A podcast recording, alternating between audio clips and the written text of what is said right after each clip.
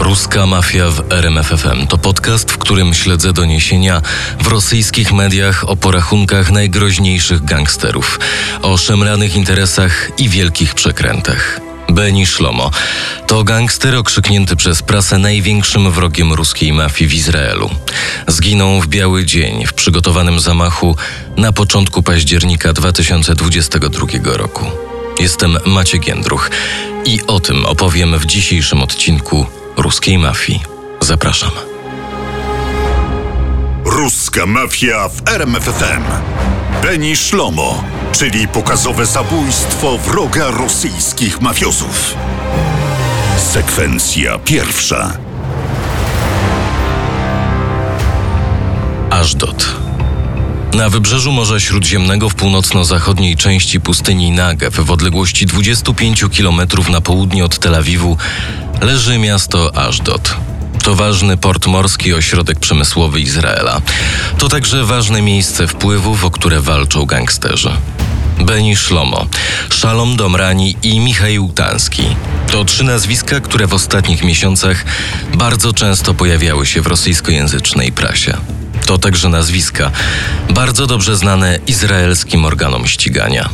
Pierwszy z nich, Beni Szlomo, nazywany w nagłówkach artykułów w rosyjskiej prasie największym wrogiem ruskiej mafii w Izraelu, został zamordowany 3 października 2022 roku. Kto stoi za tym zabójstwem? W sierpniu 2021 roku na rosyjskojęzycznym portalu Izrael Info pojawił się artykuł pod tytułem Очередной witок wojny ruskiej i gruzyjskiej mafii w Ażdodzie, co po polsku znaczy kolejna runda wojny między rosyjską i gruzińską mafią w Ażdod. Prasa poinformowała, że na początku sierpnia 2021 policja aresztowała pięciu młodych mężczyzn w wieku od 20 do 30 lat pod zarzutem ostrzału budynku mieszkalnego w Ażdod. Jak przeczytałem, według śledczych wszyscy podejrzani byli powiązani z rosyjskim gangiem, wpływową grupą przestępczą w Ażdot, na czele której stoi Michał Tanski, bliski współpracownik znanego w Izraelu mafiozy Szaloma Domraniego. Wstępne śledztwo ujawniło, że podejrzani strzelali do drzwi domu wysokiego rangą członka innego gangu, sprzymierzonego z tak zwaną gruzińską mafią kierowaną właśnie przez Beniego Szlomę. To właśnie w tym miejscu zaczyna się historia nieczystej walki o wpływy między tymi grupami przestępczymi. Kanał 12 izraelskiej telewizji przedstawił szczegółowy raport na temat mafijnych gangów imigrantów z całego świata w Izraelu. Jak podano, najpoważniejszą organizacją przestępczą jest właśnie rosyjska mafia, która, jak poinformował kanał 12, zmiażdżyła wszystkie inne grupy pod sobą, a Ażdot stał się polem regularnych przestępstw, ponieważ próbują nim kontrolować co najmniej dwa gangi. Gruzińska mafia od wielu lat, jak przeczytałem w innym rosyjskojęzycznym portalu, kontroluje handel narkotykami i pobieranie haraczy w Ażdot. A rosyjska mafia próbuje brutalnie zdobyć jak największe wpływy i bezlitośnie wyprzeć z miasta Gruzinów. W jednym z artykułów informator izraelskiego portalu Mako przekazał, że rosyjska mafia sprowadziła do Izraela najemników w celu wyeliminowania gangsterów gruzińskiej mafii, a rosyjscy przestępcy dostrzegają w Ażdot duży potencjał gospodarczy i w celu zdobycia miasta prowadzą wojnę z Gruzinami. Z kolei ci drudzy uzbrajają się i otrzymują pomoc z północy kraju. Zabójstwo Beniego Szlomy na początku października 2022 roku bez wątpienia może mieć z tym związek. Sekwencja druga. Porachunki. Zanim grupa powiązana z rosyjskim gangsterem ostrzelała budynek Ważdot, Michał Tęski wraz z siedmioma wspólnikami, w tym trzema Ukraińcami, których rzekomo wynajął do walki z gruzińską mafią o kontrolę w mieście, zostali zatrzymani. Na portalu Izrael Info ukazał się wówczas materiał Policja празднует арест главы ruskiej mafii Michaila Tanskawa, jego zdal bliski dróg. Czyli Policja świętuje aresztowanie głowy rosyjskiej mafii Michaiła Tęskiego. Wydał go bliski przyjaciel. 38-letni wówczas Tanski został aresztowany pod zarzutem zorganizowania walki między kryminalistami w Ażdot z pomocą wynajętych bandytów z Ukrainy. Policja nie miała jednak wystarczających dowodów, by sąd skazał Tęskiego. Do czasu. Sierpniu tajne źródło w policji powiedziało dziennikarzowi izraelskiego portalu Mako Szymonowi i Ferganowi, który zajmuje się pisaniem o kryminalistach w Izraelu, że na Tanskim areszt nie robi żadnego wrażenia, bo zawsze był wyciągany przez prawników i prawie niemożliwe było znalezienie świadków przeciwko niemu z jednego prostego powodu. Wszyscy się go boją. Nie mogąc niczego udowodnić głowie rosyjskich gangsterów, policja uzyskała jedynie od sądu w Berszewie nakaz usunięcia Tanskiego z miasta Ashdod.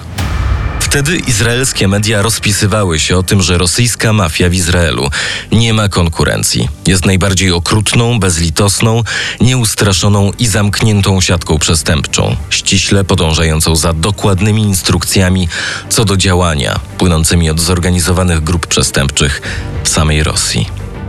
Autor serii reportaży o rosyjskich mafiozach w Izraelu, wspomniany już przeze mnie Szymon Ifergan, napisał w jednym ze swoich tekstów, że policja jest bezsilna wobec rosyjskich gangsterów, ponieważ infiltracja ich agentów w struktury mafii jest prawie niemożliwa. Ale znaleziono kogoś z wewnątrz.